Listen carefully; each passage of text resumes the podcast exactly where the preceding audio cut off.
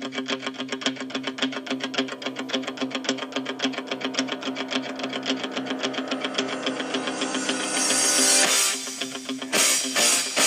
we started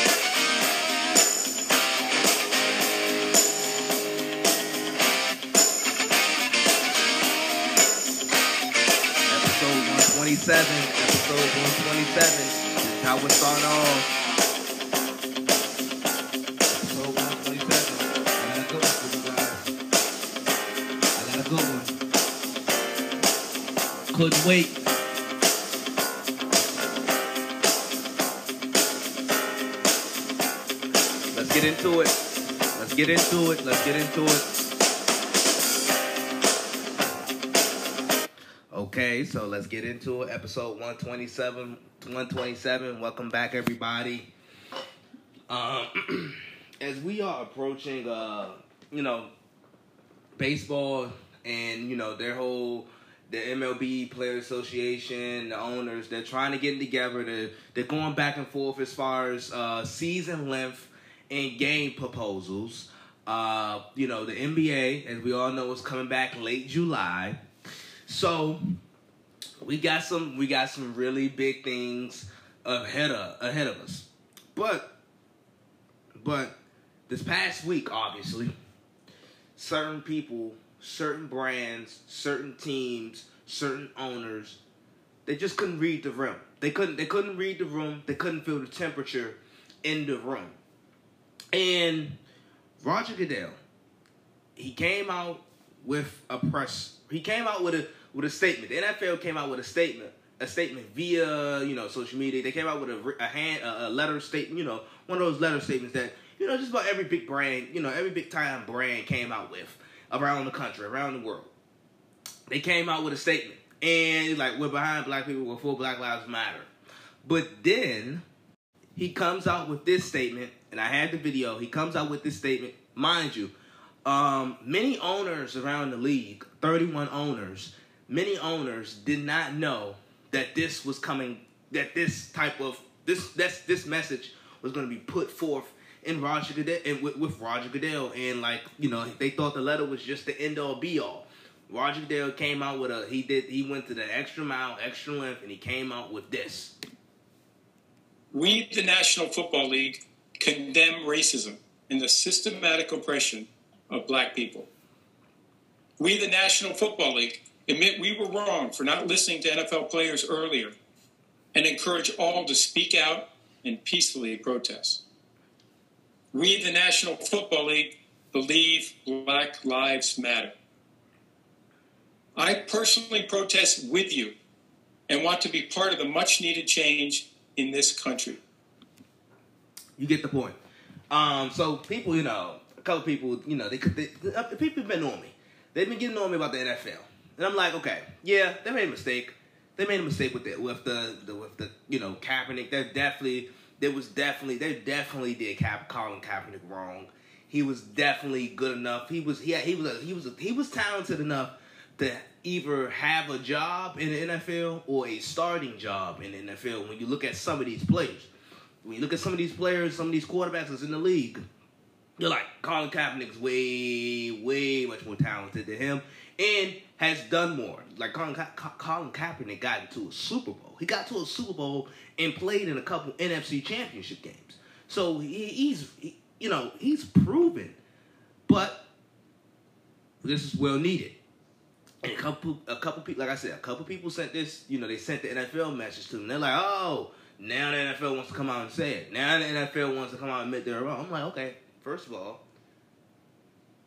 deep breath. Please don't come at me with the animosity. I'm like, let's first. When people, when cause like when people think, when people get things wrong, or when uh, when when a typical when a brand is wrong about something, or when a person is wrong about something, and then they come out and admit they're wrong about something, we all we don't we all attack them. We're like, you see, we told you you was wrong. We was we like to like to tell you so. We like to do the "I told you so" phrase. But I'm like, hold up, this is good. This is this is good right here. First, they are admitting they did something wrong, and it's coming from the commissioner himself, Roger Goodell. There's, you know, since the you know since the Kaepernick thing, uh, there's been a multitude of players that come out about it. Either they're pro Kaepernick or not really against it, and they say certain things like Drew Brees said, which we're going to touch bases on. But they, it's been pro either pro Kaepernick or, you know, nah, I'm not going to kneel. I respect the flag too much, quote unquote. Uh, there's been there's been teams and players and owners walking on eggshells with this whole situation with Colin Kaepernick and the kneeling situation. Since since then, there's been walking on eggshells, and then you know the it doesn't help when the president is on when the president is on Twitter and he comes like at the NFL like directly. It's not it's nothing indirect. No, President Trump on Twitter comes at the NFL directly, and all these, all these, uh, all these channels that that that that present the NFL, they're like, please, they're walking on eggshells. They were walking on eggshells. Fox, ESPN, CBS, NBC, walking on eggshells on Twitter with this, with with with, with it's like they was walking on a mine, a land, a landmine, where any little step it, it, it could be it could be an explosion. And Roger Goodell, I think, did a good job with first releasing the statement. Second, didn't have to tell all owners. All, all of these owners didn't have to know about it, which I like, which I like, because there was no there was no you know no persuasive factor. There was no no pushback because I'm not gonna tell you about it. Uh, there ain't gonna be no pushback because I'm not gonna tell you about it. So I, I, I like so I like the way how he approached this whole situation. I think there's been some um, some owners in, in in different teams that have been a little tone deaf, um, and some probably some players, but definitely there's some owners that's been a little tone deaf. And Roger Goodell, he he receives a lot of hate. I mean, he gets a lot of criticism. I'm say hate, but a lot of criticism, and a lot of people critique him and rightfully so. That's what comes with the job. That's what comes with the territory of the job. He's the commissioner. Um, he's basically the leader and the commissioner of the biggest brand, a big like as far as sports, the biggest sports league in in, in the country, in the U.S.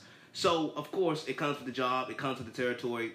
Criticism is going to come, but it's been a lot of unfair criticism and I've been I've been talking about this even with with the way how the NFL has been dealing with the pandemic. I've been talking about how, hey, Roger Goodell, he's going to adapt. He's going to adapt.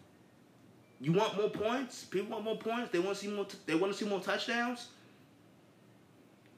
The rules are now pro offense. All you know, most of these rule changes are pro offense. Most of these rule changes give the offensive talent in this league more opportunities to make big time plays. So he's adaptive. He's he's very much adaptive. He's very much adaptive, and you know they come. NFL came out. They've been they've been these last few weeks. They've been coming out. I'm not and I'm not trying to paint the NFL as this good as this good brand or good league. I'm not trying to paint that or or draw that narrative. But what I am trying to do, what it, what narrative I am trying to uh, paint is Roger Goodell is adapt. He's adaptive. He's willing to listen to the players. He splits revenue with these people, with these players. He's he the the players are the product. The players are the reason why uh, fans come to the games. The players are the reason why I talk about the NFL because the product. The the players are the product. The players are the product, and I think with Roger Goodell coming out, standing by the players, standing with the product. These are my guys. I have relationships with them. I think says a lot. And I think um, you know, them admitting that they were wrong on the as far as they basically admitting that they was wrong about the Colin Kaepernick thing. And the way how Colin Kaepernick got the way how he lost his job and the way how he was not able to retain his career says a lot. For the NFL to come out and say, hey, we were wrong about this whole situation as a whole, coming from the commissioner and Roger Goodell, I feel like people are not walking on eggshells anymore. The, you know, the, the league is not walking on eggshells anymore. It, it, it seems like a burden has been lifted off their shoulders. And, you know, you, you could say, oh, he still, the NFL is still, yeah, it still has its problems. We, I, I talk about those problems. Vic, Vic, Fangio came. I, I, got on him, and he came up when he came out and said, "Hey, there, there's no racism in NFL. There's no discrimination in NFL." Bro, yes it is. Yes it is. But you got to move forward. You can't you can't continue to say ah, we, like you, like first the first thing to moving forward and you know going and going putting your best foot forward and going into a process is first acknowledging hey this is a problem and then trying to solve something, trying to trying to figure out a way to counteract this problem and find a solution. So, you know, maybe the next step would be, you know, for a team to sign Colin Kaepernick. With the NFL coming out and saying, hey, we were wrong about blackballing Colin Kaepernick. We were wrong with with not we we admit to being wrong with not standing with the players at such a crucial time, it says a lot. And I think I, you know, to listen to players about police brutality and systemic racism, they were wrong about it. The NFL was wrong about it. Roger Goodell's admitting to the league's wrong. It makes sense. It makes sense. That the league is the league is showing you that they're trying to move in a different direction. If somebody or something is trying to move in a different direction, in a direction that you so desire, that we all so desire, let it happen. But people, you know, they sending me the people, you know, oh my gosh, there are a lot of people sending me the the you know the apology. I'm like, yeah, this is this is the right step. This is like this is the step to progress. So I'm not gonna condemn them. I'm not gonna say, ah, I got you. That's that's what everybody does on Twitter. Go back and find old tweets five, six, ten years ago and like, ah, I got you. I caught you. This, that. But I'm like, no. They're admitting to their wrong. Okay? That's the first step. Admitting to your wrong. Because you're not gonna be able to progress and progress if you don't admit to your wrong. So okay, you gotta you gotta acknowledge the mistake. They did that. Now they got it's now you gotta do some building blocks to getting getting to where you need to go and moving in a different direction. Simple as that. Simple as that. Now, uh, before I get on to an actual sports topic, I want to touch on one more thing. Drew Brees, his comments. Now, with Drew Brees, I was very surprised. I was very surprised with the comments of Drew Brees that that he made. With the the comments that he made, it sounded like he was very tone deaf. And I know his response, and you know, with these clips and these with these interviews and these clips and with social media, people can edit videos and then post it and make it seem like one way, and there's a whole different perception. Because if you listen to the question that was asked to Drew Brees, Yahoo Finance, if you listen to the question that was asked to Drew Brees, you would you would you, you could you could see why he answered it like that. Because it's like how did we, to police brutality how did you get to the flag and kneeling? Well a question that was asked about the flag and the kneeling part. So brees you know d- during the colin kaepernick situation four years ago about about four years ago roughly he said the same thing. He, he he he practically said the same thing. You know, it's a sign of disrespect to the flag and the soldiers that has fought for this country, obviously. But now, it's it it's never been about disrespecting the flag. It's never been about disrespecting the soldiers because I mean, I'm sure I'm sure a lot of black people have a lot of relatives and ancestors that fought in those wars too. Even when they weren't like seen as a quote unquote American citizen, they still fought for America. Besides the point though, I think Brees sounded completely tone deaf to the situation that was going on. That's why when you know when his comments came out, that's why everybody backlash and nothing wrong with it. Rightfully deserved. Deserve it was it was deserved because the comments that he made just weren't they, they they weren't on point. They weren't on point. They weren't on point and you could say, oh, it's a this but it's never been about that. It's about protect it's about protecting black people and first acknowledging that hey, police brutality, black people, there's a correlation there that this does not match up. That that that that that just does not match up. There's a there's clearly a, a, a correlation. And then the systemic racism that's been going on. Yes, we have laws in place. Yes, we have rights in place, but it's still systemic racism in this country, discrimination in this country on a daily basis that happens to black people.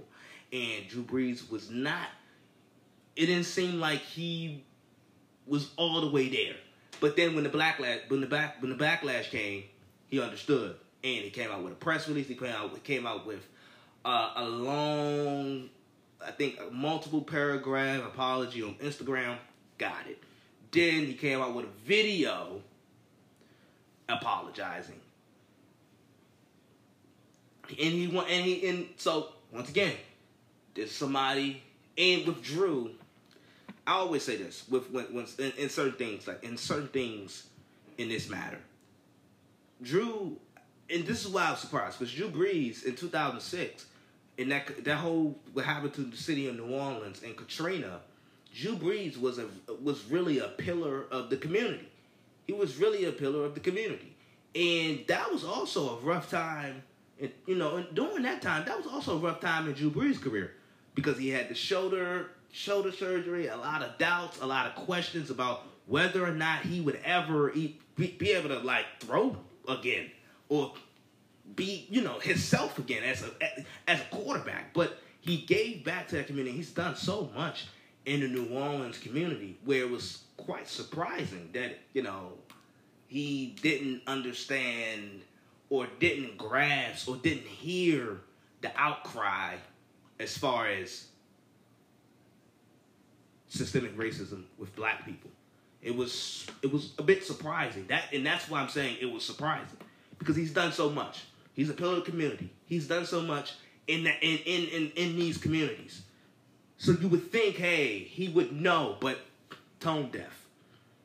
Tone deaf. But with one situation like this, with one slip up like this, obviously he was wrong. Obviously. But Drew came out with his apology. He t- he's taking steps. Well, we got we still have to see. I still I still want to see because now I'm curious about what steps he takes as far as you know putting his best foot forward and trying to make this a better situation as far as systemic racism and how to end it. I want to see what what does he have in place what are some future plans that he wants to do? Because he mentioned it in his apologies. He mentioned, you know, he wants to be a part of it. So I want to see. I want to now see him do that. I want to now. I want to now see him do that. And like I said, I, I you know, Drew Brees. I was completely surprised. Um, but, but came out with an apology. He came out since he he he was very sincere, and I was, you know, I knew he was sincere, but I now want to see the actions and the protocol that he is calling for. I want to see those. Uh, I want to see those. I'll be back uh, after this quick break. We're gonna talk about uh, the Cowboys. Yeah, the Cowboys. I got a Ford Mustang. It drives well. Got it for graduation, actually. Ford's unique family heritage, manufacturing excellence, and history of innovation is continuing to further the brand. Ford is also introducing new customer service actions aimed at making vehicle ownership easier and hassle free. So go get your Ford today. Ford, go forward. Okay, so the Cowboys. Troy Aikman came out and said, hey, this Cowboy roster is really good. And um, the offensive personnel, I like the offensive personnel of the Cowboys. I'm gonna be honest. Uh, we I feel like we tend to overrate the Cowboys, and I respect Troy Aikman's opinion. You know, he's saying, "Hey, this Cowboy roster, uh, a lot of a lot of coaches, a lot of GMs would love to have this roster over their current roster right now." And I feel like you know, with the Cowboys, we we watch them just about every Sunday. We uh, they're on TV a lot.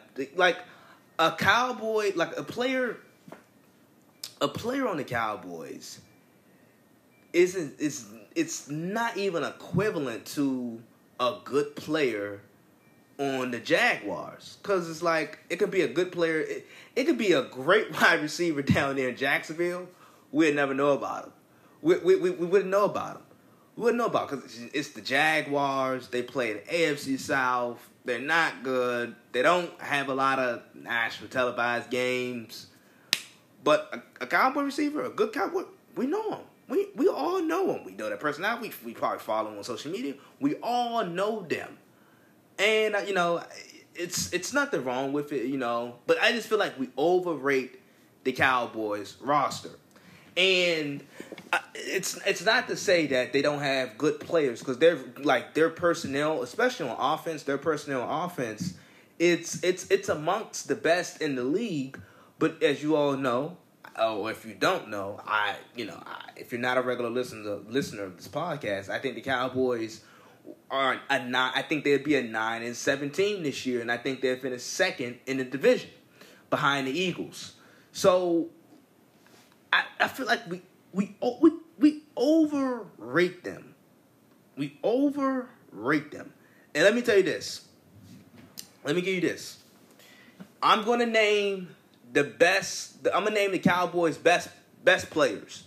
I'm naming. I'm, I'm, I'm naming the Cowboys' best players, and I'm gonna tell you where I, I can stop. Where I can stop at. So the Cowboy, I think we can all agree the Cowboys' best player is Ezekiel Elliott. Ezekiel Elliott is the best is the Cowboys' best player. The second best player in the Cowboys will probably be Zack Martin. Zack Martin would be a close close first with Zeke, but I give the edge to Zeke. Uh, so both Zeke and Zack Martin, Zack Martin's probably the best right guard in football. Uh, you can make the argument that Zeke is the best running back in football. Uh, then the next, I think the next one would be Jaylon Smith. Jaylon Smith young middle linebacker, uh, one of the better linebackers in the league. I like Jaylon Smith. That would be my third. Tyron Smith. Tyron Smith would be my fourth best Cowboy. Uh, one of the better offense, one of the better left tackles in the league. Not quite what he used to be, but still a, a still a, still a really good player. Then I would have Amari Cooper, Demarcus Lawrence, and Leighton Vander Esch. Then after that, who's the Cowboys' best player? Who like like after when you talk Zeke and then you give Zack Martin, Jaylon Smith, Tom Smith, Amari Cooper, Demarcus Lawrence, Vander Esch, who's the who's the next best player? Dak? Uh, Gallup? Who, who who's the next best player? So you know, and this is what I mean. We we we watch Cowboys every Sunday. We they come on every Sunday, and we we see them more. They're visible more, so we're able to we're able to adapt and adjust to them. But after Vander Esch, and look at this, Leighton Vander Esch, he has chronic neck injuries. So I don't know. We don't we don't we don't know what like that all can. and, in you know, we we don't know what that can hold the neck injuries for Vander Esch, the ne- that, that that seems like a problem because he had he had certain he had past injuries of such in the past in college, but now last year, like late last year, he missed a lot. He missed a, he missed just about late last year. He missed the second half part of the year due to neck injuries or a neck injury. Tyron Smith, like I said, great left tackle, but not what he used to be physically. Has chronic back issues. So are the Cowboys like they have good players, but once you get past like and Demarcus Lawrence, another guy, big time contract, but underperformed last year. Demarcus Lawrence underperformed last year. So when you look at this team, I mean, they got Zack Martin, Zeke, and Amari, and Jaylon Smith. They have young, talented players. It's like all of these players are practically in their prime and they're young. But who's the next best player? Now, who's the next best player after Vander Esch? Is it Dak? Is it Gallup? I, I, would say Dak maybe. Dak is the next best. I, I don't know. But look at this. Now, you know, you want to talk about rosters. I picked up two rosters in the in in in the, in the league right now. Uh, Baltimore. Let's look at the Ravens roster. So the Ravens roster, we got Lamar Jackson, Marlon Humphrey, Ronnie Stanley. Now Lamar is one of the better. He's one of the better quarterbacks in the league. Obviously, uh, Marlon Humphrey, one of the best young corners in football. Ronnie Stanley, a really good offensive lineman. One of the he's a young emerging superstar offensive lineman. Then I have Earl Thomas, Mark Marcus Peters, Mark Andrews, Matthew Judon, Mark Ingram, Calais Campbell, Orlando Brown. So when you look at the Cowboys, I mean, when you look at the Ravens roster, Marlon Humphrey would definitely Marlon Humphrey be the Cowboys' best DB. He'd be their best DB by far. Then they have Earl Thomas, Marcus Peters.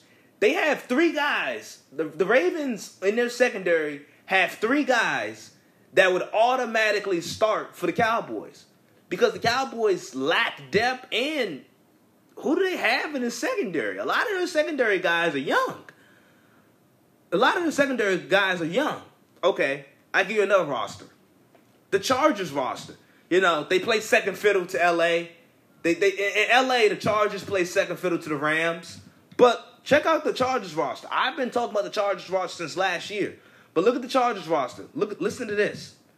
Derwin James, Joey Bosa, Keenan Allen, Melvin Ingram, Trai Turner, Mike Williams, Casey Hayward, Hunter Henry, Chris Harris, Austin Ekeler. Some of those guys would start on the Cowboys. Derwin James, Chris Harris Jr., and Casey Hayward, all three DBs, all three guys, all three defensive backs would start for the Cowboys. Derwin James is safety. I, I think Derwin James is the Chargers' best player. Uh, he missed he missed a lot of last year, but uh, his upside, his potential, he's he's clearly one of the better safeties in football. So when we talk about the Cowboys, uh, are they really that? Like, is their roster is it that good? I don't know. I don't know. Like the Chargers, they got two good receivers, Mike Williams, uh, Keenan Allen, and then Austin Ekeler.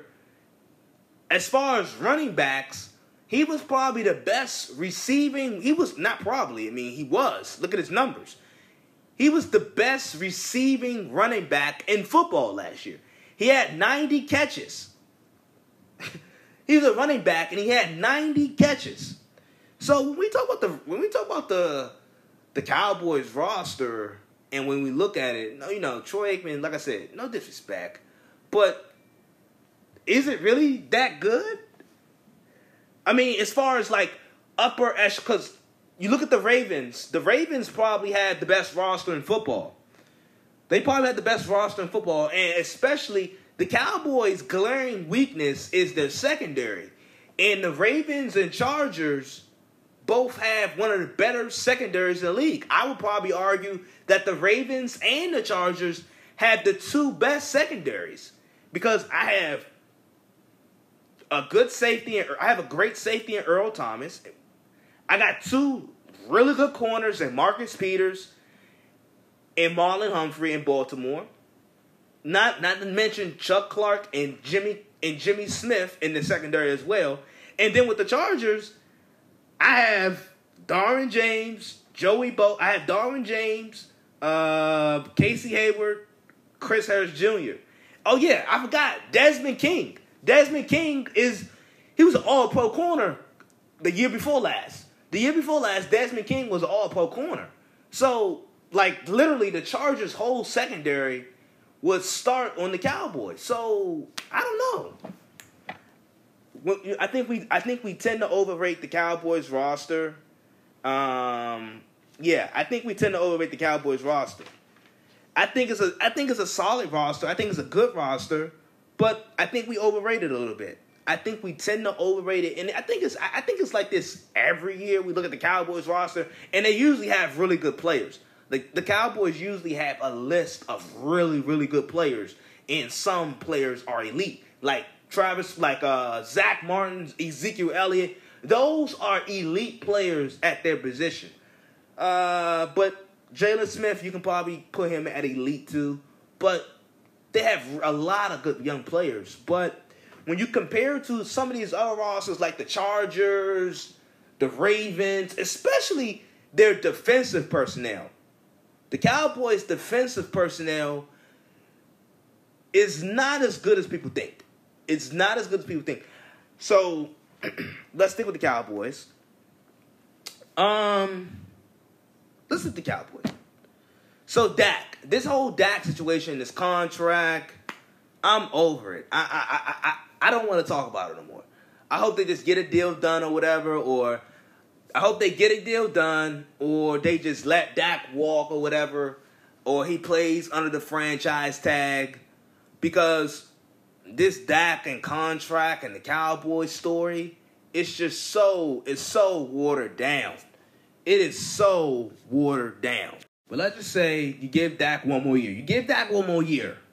You're like, okay, Dak, you got uh, offensive personnel on your side.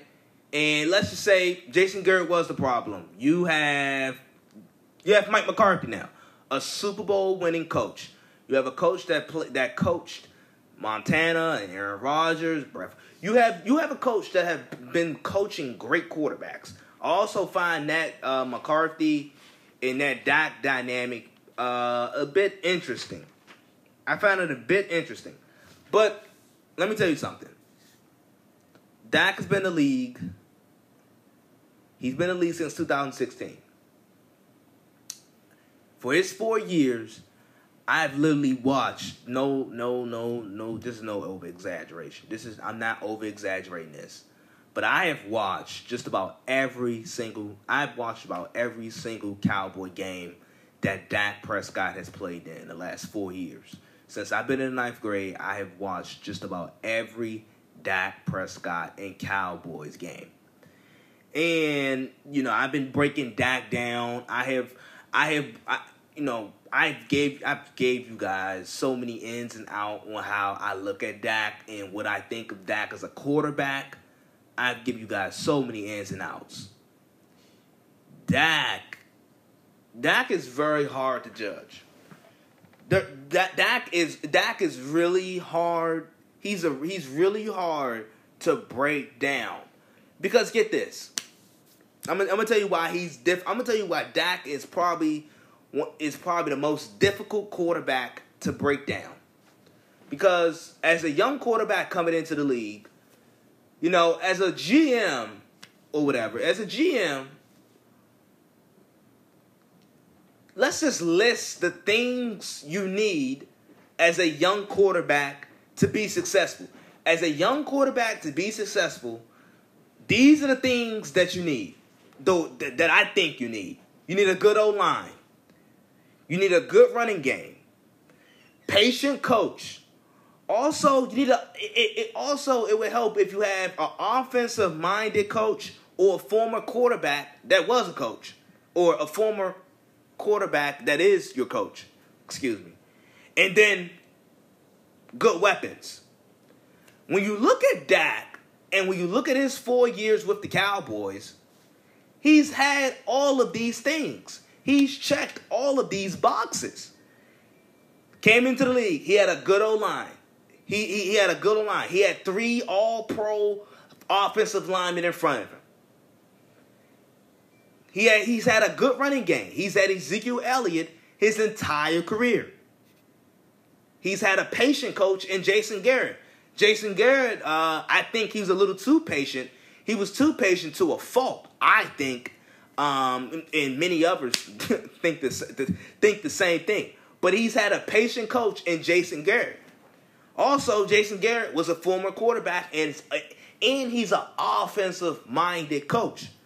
And then lastly, he Dak has had so many weapons. Dak has had Cole Beasley, Dez Bryant, uh, Amari Cooper, J- Jason Witten, Gallup, now Randall. I mean, now CeeDee Lamb. He has Randall Cobb. He's had Randall Cobb. He's had turns. He's had a, he's had so many weapons at his disposal. So that's what that's what makes it really hard to judge Dak.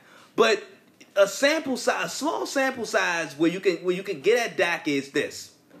When you take out Tyron Smith, when Tyron Smith has his back injuries, or when Zack Martin had his injury, or when Zeke had his uh, judicial issue and problems, and he missed six games, what did Dak look like? What did Dak look like without Amari Cooper? You, this thing, I mean, because I told you guys, as a young quarterback in this league, those are the things that you need to succeed.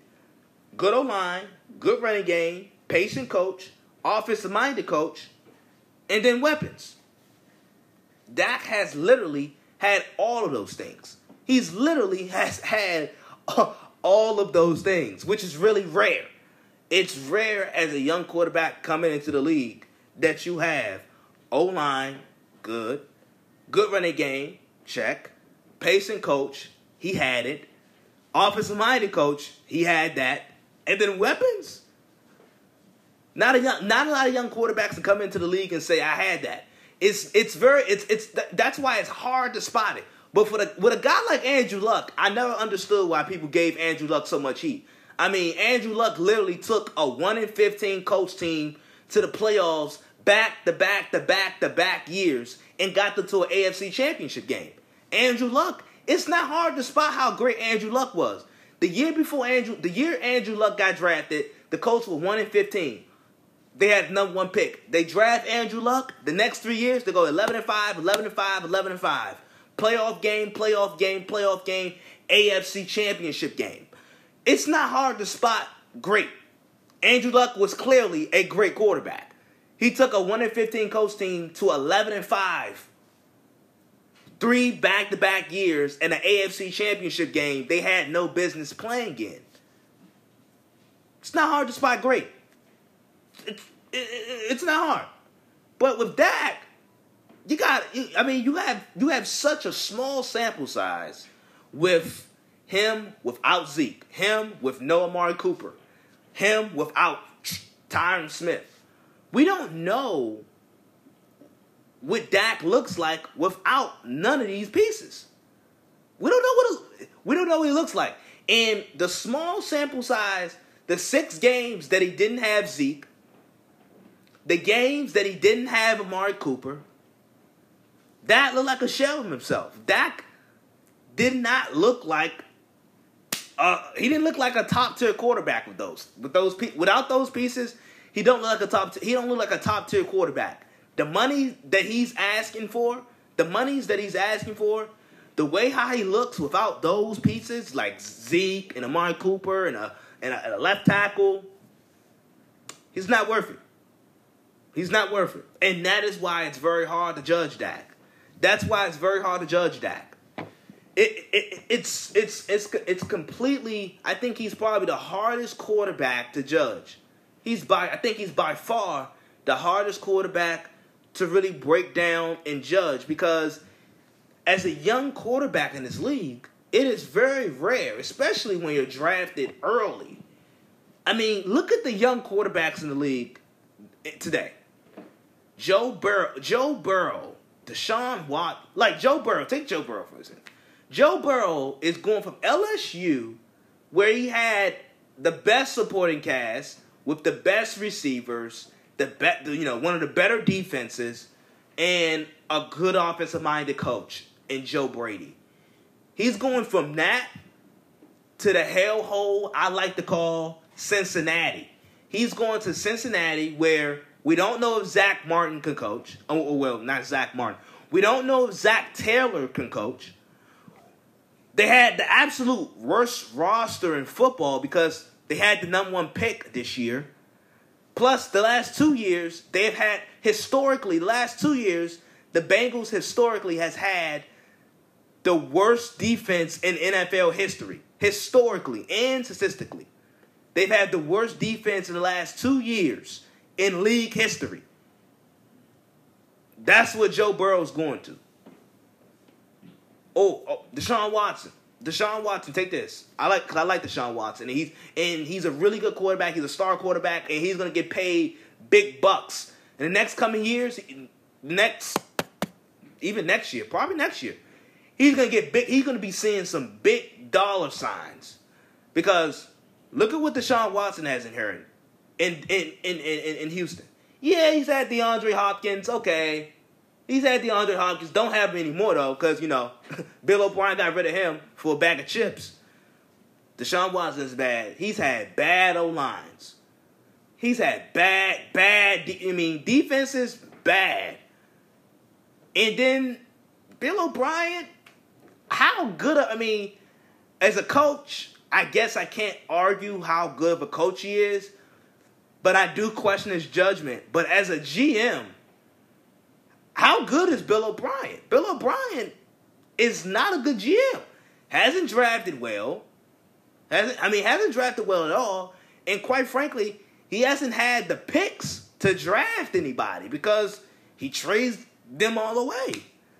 So, you know, with Dak, it's you know, it's so many young quarterbacks in, in the league that go into situations that is an absolute hellhole. And we don't talk about it. We like we don't talk about like Gardner Minshew. Gardner Minshew threw for 21 touchdowns and six interceptions. But we do not talk about Gardner Minshew because he plays for the Jaguars. And literally the Jaguars are trading all of the all of the great all of the solid players that the Jaguars had, they traded them away for peanuts. And it, the only solid players that they still have is DJ DJ Chark and uh, Leonard Fournette. Everybody else is gone. They shipped everybody else out of town. So with this Dak thing, you know, people say, you know, I heard Michael Irvin say he's been severely underpaid. Like I said, in this league, you can't pay guys for what they did. You have to pay guys for what they're going to do, what you see them doing in the foreseeable future, not for what they did or you know, you have to pay them for what, what's to come. You know, you have to pay them for what's to come. And it doesn't matter that he's been underpaid. A lot of people are being underpaid. There's so many people in the world in society that's being underpaid. So you gotta get over that that that that point. Oh, Dak is being underpaid. Dak is being underpaid. Yes, he's definitely outperformed his fourth round contract. But there's so many other professions in this world that's being underpaid. Somebody can make the argument that teachers are underpaid. If they're a really good one, yeah, they are. But um, it's really hard to break down that. Now, as promised, I have my quarterback tiers. I have my quarterback tiers. And speaking of quarterbacks, speaking of quarterbacks, I have my quarterback tiers, my tiers list right here. Now I know I'm aware that I've been doing this quarterback tiers. I've been doing this for a while. Um, I I have episodes where I list quarterback tiers, and I have a tier. Like I think I came out with one not too long ago, probably about a month ago, probably about a month or two ago. But this is my updated one. This is my updated quarterback tier, and I like how I like I like how it looks. I like how it looks. I like how this quarterback tier list looks. I'm gonna give it to you right now. Okay, so my quarterback tier list consists of categories such as elite, borderline elite slash great, star, star potential, solid starter slash talented, serviceable, and then below average. So my elite group consists of four quarterbacks. Uh, Patrick Mahomes, Russell Wilson, Aaron Rodgers, Lamar Jackson. I don't think those are debatable. I don't think those are arguable. I think most people, if we were to do a draft and we was drafting quarterbacks, I think those would be like the first four quarterbacks that would be taken first. I think that would be that would probably be the first four taken first. Mahomes, Russell Wilson, Aaron Rodgers, Lamar Jackson. Now, my borderline elite group slash great group consists of Brady Wentz, Brady Carson Wentz, Deshaun Watson, and Drew Brees. Drew Brees, Brady, they're the older guys, they're the older vets. Um, they only got a couple. They only got probably a year or two left in them. But I still think they're pretty. I think that I think on any given Sunday they can have an elite Sunday, an elite game. But throughout the increment of the season, throughout throughout the season, they may they may have some weak points, but I think they're still pretty good. And then you have some young guys like Carson Wentz and Deshaun Watson. I think Deshaun Watson winning in the playoffs, I think, would elevate him to that elite level. Uh, I know Lamar hasn't won the playoffs. Uh, he, he, you know, neither. But Lamar, league MVP. He's dynamic. The way how he makes people miss is is crazy. With Deshaun Watson, I want to see him um, get to the playoffs again. Hopefully, uh, it doesn't help when his O line is average, and when his defense is average, it's, it's average. It, that doesn't help. But you know, one more year, I think Lamar, I think he could definitely be in the elite group, and the same for Carson Wentz. Now I know people say, "Oh, Carson Wentz, don't love him." I like Carson Wentz. I'm a big fan of Carson Wentz. I'm bigger on Carson Wentz than I think what I think some people are. Some people don't think he's pretty that good. Uh, some people don't think he's that good. I think he's pretty good. I think he's talented as far as his arm, uh, his mobility, his his foot, his his feet work, his footwork. I think it's really, I think it's really good. I think I like Carson Wentz's talent a lot. He just have to stay healthy. Health is the issue.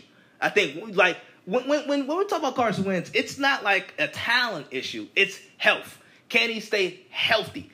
But I think Carson Wentz is a really good talent. I think he's a really good talent, and he's shown us he can play at an MVP type level he's shown us he can play at an MVP type level. So I like Carson Wentz um, more than I think some would. I have him in my borderline elite group slash great. Now my star group consists of Matt Ryan, Jimmy Garoppolo, Ben Roethlisberger. Question mark on Big Ben because of health. But with Jimmy Garoppolo, it's pretty self-explanatory. If you have any questions about Jimmy Garoppolo, any questions or concerns, it's pretty self-explanatory. He's 21 and 5 as a starter. He's 21 and 5 as a starter. Green, you can say San Francisco and Kyle Shanahan and in the roster, you can the defense, you can say that. But they've had this defense, most of these pieces that they had on defense, they have had already, and they weren't winning games. Jimmy Garoppolo's on the roster, they're damn near unbeatable. So I like Jimmy Garoppolo. I think he's a star. I don't think he's in that elite group, but he threw for 27 touchdowns in a run first offense. He's 21 and 5 as a starter as a starting quarterback. I don't think there's no debate here. And then you and then you, you might say, "Oh, he lost to Patrick Mahomes in the Super Bowl." That's no shame. It's Patrick Mahomes. Um, and then with Matt Ryan, I think I think Matt Ryan. I've been so I haven't been critical of him, but with Matt Ryan, he's not quite Aaron Rodgers or Tom Brady or none of those guys, but he's not average either. If you look at his career, I do this with Matt Ryan. With quarterbacks like Matt Ryan, I do this like I do I do I do I do it like this. I take away his best year and I take away his worst year, and I look in between those years. The in between years between the worst and his best you look at the in between, he's a B quarterback. So he's a B plus quarterback. He's a B plus quarterback that had one A year. He had he had one MVP year, but throughout his entire career, he's a B plus quarterback. So in my star potential, I have Josh Allen, Kyler Murray, Tua Tagovailoa, Jared Goff, and Drew Lock. Now, now take this. I have Josh Allen here Big arm, big kid, mobile, athletic. Buffalo design runs for him. I think he will only get better this year because Buffalo went out and, and acquired Stefon Diggs, which I think you would think that would help out Josh Allen. A deep threat like like Stefon Diggs with uh with uh, with a quarterback that has a, a that has a cannon like Josh Allen, I think that will only help him. He has to win playoff games now, but he's a little bit raw mentally, but uh he's a great talent. Kyler Murray, similar to Buffalo. I think Kyler Murray in Arizona will have a better year this year. They added DeAndre Hopkins, so Kyler Murray will have another. He, he's going to have another deep threat to throw to. I think I, I, I think I think Kyler Murray has a breakout year. I think he has star potential written all over him.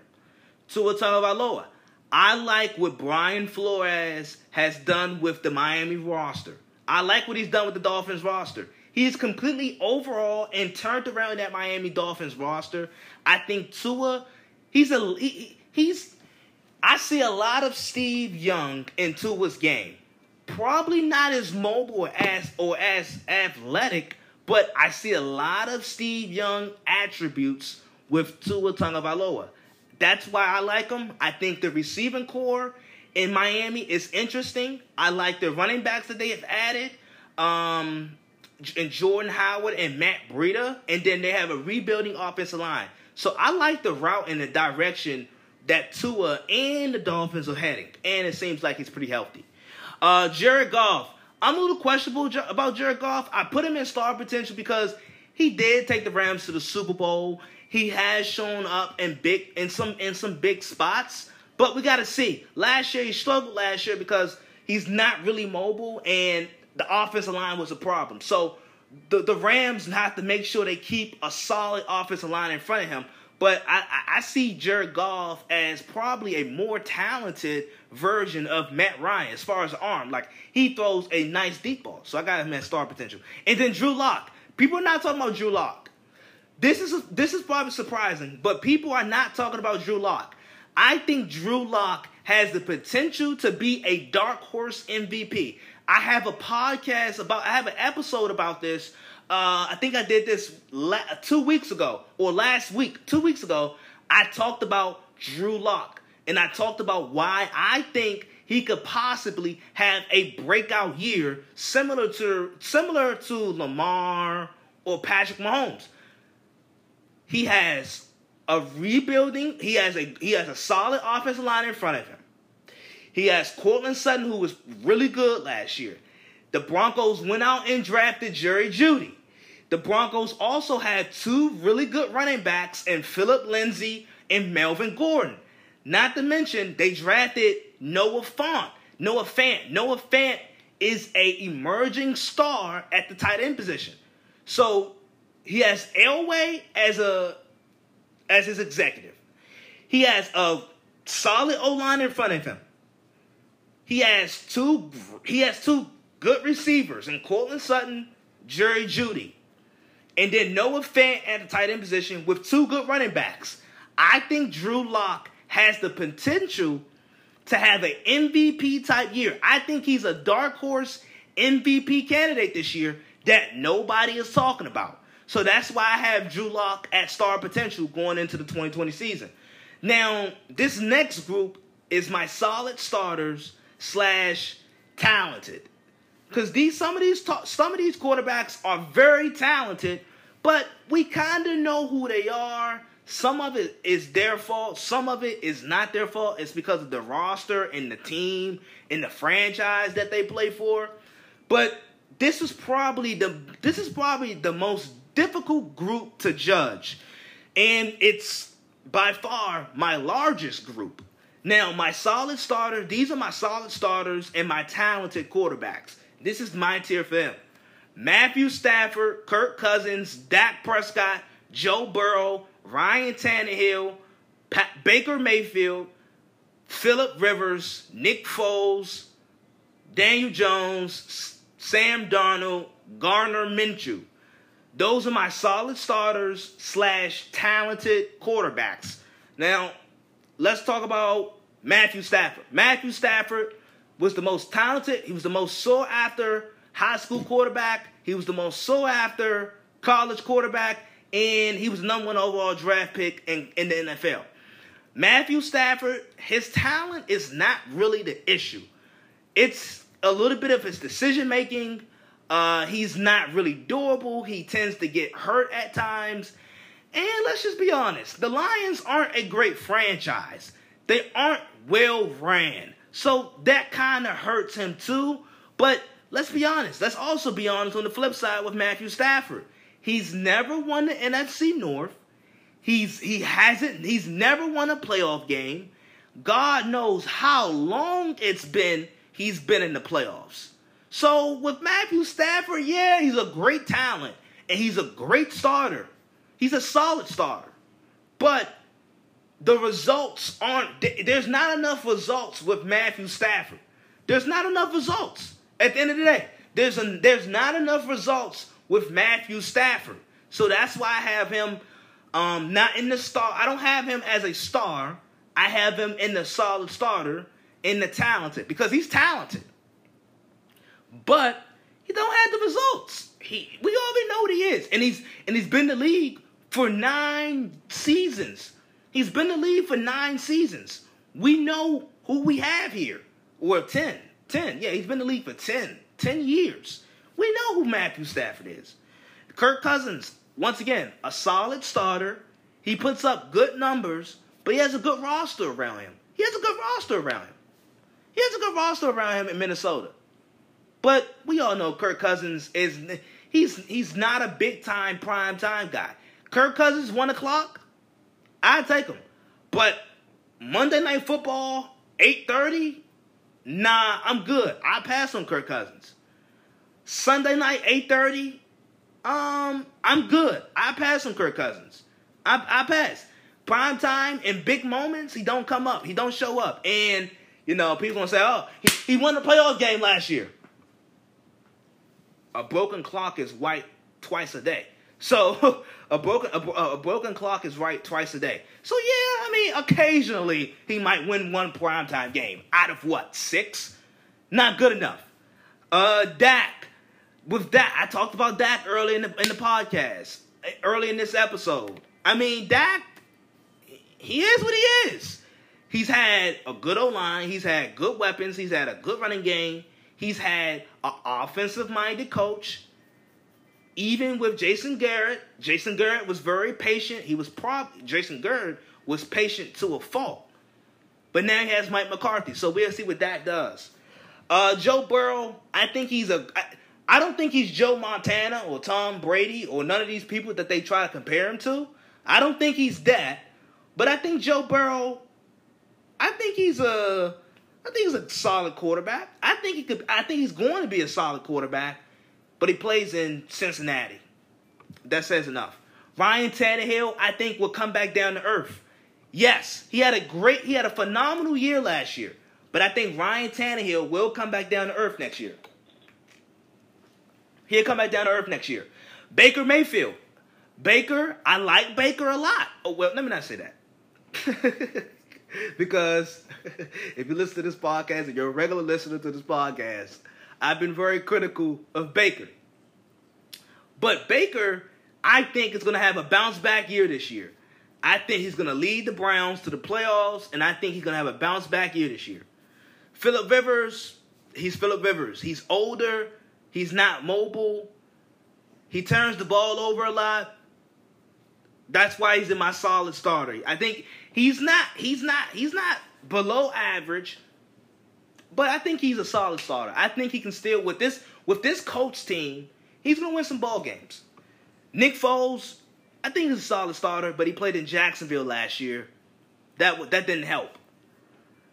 Sam Donald, s- similar to Matthew Stafford, He's a great talent, um, but the Jets as an organization is dysfunctional. They're just so dysfunctional, and they haven't been able to get it right. And they're trying to build around Sam Donald, but they, they still have to see if he's the guy or not. And then Gardner Minshew plays in Jacksonville. He does, his organization is dysfunctional. His franchise is dysfunctional. He puts up decent numbers though puts up decent numbers. And then and then Daniel Jones. I like Daniel Jones. Uh, the Giants, it seems like they're trying to move in the right direction. Uh, I think it still be. I think he have a. Pre- I think he have a pretty decent year, but I think it'll still be a year or two before Daniel Jones really pops. Okay, and then in my serviceable category, I have Teddy Bridgewater, Dwayne Haskins, Tyrod Taylor, Ryan Fitzpatrick, Derek Carr, and Justin Herbert. Now, Teddy Bridgewater, I like him a lot. I think he's a really good kid. He he shows really good leadership qualities around the locker room. Like if you want to bit like he's what you want as far as a quarterback and his demeanor. He never looks down. He never he, he like he just he's just a good leader. Now as far as the talent, he doesn't have the strongest arm. He's not as mobile. He's had some knee injuries. He's recovered well, but there's some limitations to Teddy Bridgewater. But I still like him. I like Teddy Bridgewater, but he has some limitations with his arm and with and with his athleticism. So I think he's still a serviceable quarterback. And Carolina, I think with him, would you they'd be just fine. With the weapons that they have in Carolina, they'd be just fine, I think. Uh Dwayne Haskins, he played he played a little bit last year. He played some of last year. It's kind of hard to judge him because it was such a sample. It was such a. It wasn't a huge sample size. Plus, the Redskins don't do him no justice as far as a franchise. It's dysfunctional. So we got to see more. But for now, going into the 2020 year, I got him as serviceable. Uh, Taylor. Tyrod Taylor is a serviceable quarterback. I've talked about this on plenty of occasions. You can go back and listen to it on a couple episodes. Uh, Ryan Fitzpatrick. If if if, if it turns out that Ryan, if the Dolphins don't think Tua is healthy enough to start or play, Ryan Fitzpatrick is serviceable enough where he can keep he can he will be able to keep Miami competitive. He'll be able to keep Miami competitive and they'll win a few games. Derek Carr. Um I, I'm not so I'm not so sure about the temperature in the room with Derek Carr as far as Oakland, well, as far as the Las Vegas Raiders with Jon Gruden and Mike Mayock. They don't really seem too sold on him, but I think he's I think he's still serviceable. Um, and then Justin Herbert. I gotta see. He was a little bit raw. I still have my questions about him coming out of the draft. Now, the team that he's on with the Chargers, that roster is loaded. That Chargers roster is really loaded, and he has some and he has some weapons to play around with. But let's see what he let's see let's see what he is. I think as far as his talent, he's a six-six quarterback who's mobile. He has a who has a strong arm. It seems like all of these kids, all of these people, all of these young quarterbacks had really like enormous talent. So we have to see what he turns into. Let's just see what what Justin Herbert turns into. And then as far as my story, and then you know the below average quarterbacks, Mitch Trubisky, Josh Rosen, they don't, they, they, they, you know, their teams their, their teams have either traded for their replacement or drafted their replacement. Josh Allen, it didn't work in Arizona. Arizona moved off of him, drafted Kyler Murray. Uh, goes to Miami. Miami is kind of a tough situation. They drafted Tua. Tua was their guy. So Josh Rosen, mm, below average. And then Mitch Trubisky. He wins a lot of games. Um, he wins. He's 19 and 10 as a starter. 19 and 10 as a starter.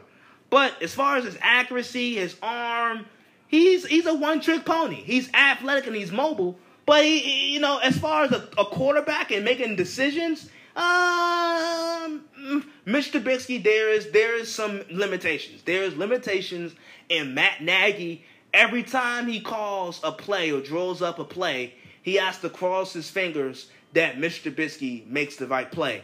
So, uh, and they and the Bears draft, they went out and traded for Nick Foles. So that says a lot. And they declined Mitch Trubisky's fifth year option. So wish him the best of luck, but he's below average. So these are my quarterback tiers going into 2020. These are my guys going into 2020, my quarterback tiers. So uh, shout out to um, all the people that are still here. Shout out to uh, everybody that is listening to this podcast. Shout out to um, shout out to the people that's sitting on the front line. Shout out to all the protesters. Shout out to um, Environment and Service. Shout out to the barbers. Shout out to all the petitionists, petitions. Um, excuse me. Shout out to everybody that has been um that is shout out to everybody that's been aware and that's been protesting all week for the last two weeks. Continue to do so. Continue to spread awareness and let your voice be heard. Uh, this has been a good one today. This has really been a good one today. I enjoyed this a lot. Um, I enjoyed this a lot. I enjoyed this a lot. This is really good. This is a really good pod. Hope you guys enjoyed it. Uh, I catch you guys. We're gonna get back on our regular schedule as the NBA season, as as sports is slowly starting to come back. We're gonna get back to our regular schedule, three podcast episodes a week. Um, I think this is about that wraps it up. Thank you guys for listening and tuning in. Always remember two choices, one decision. I'm out. Peace, deuces. Continue to listen and stream this podcast.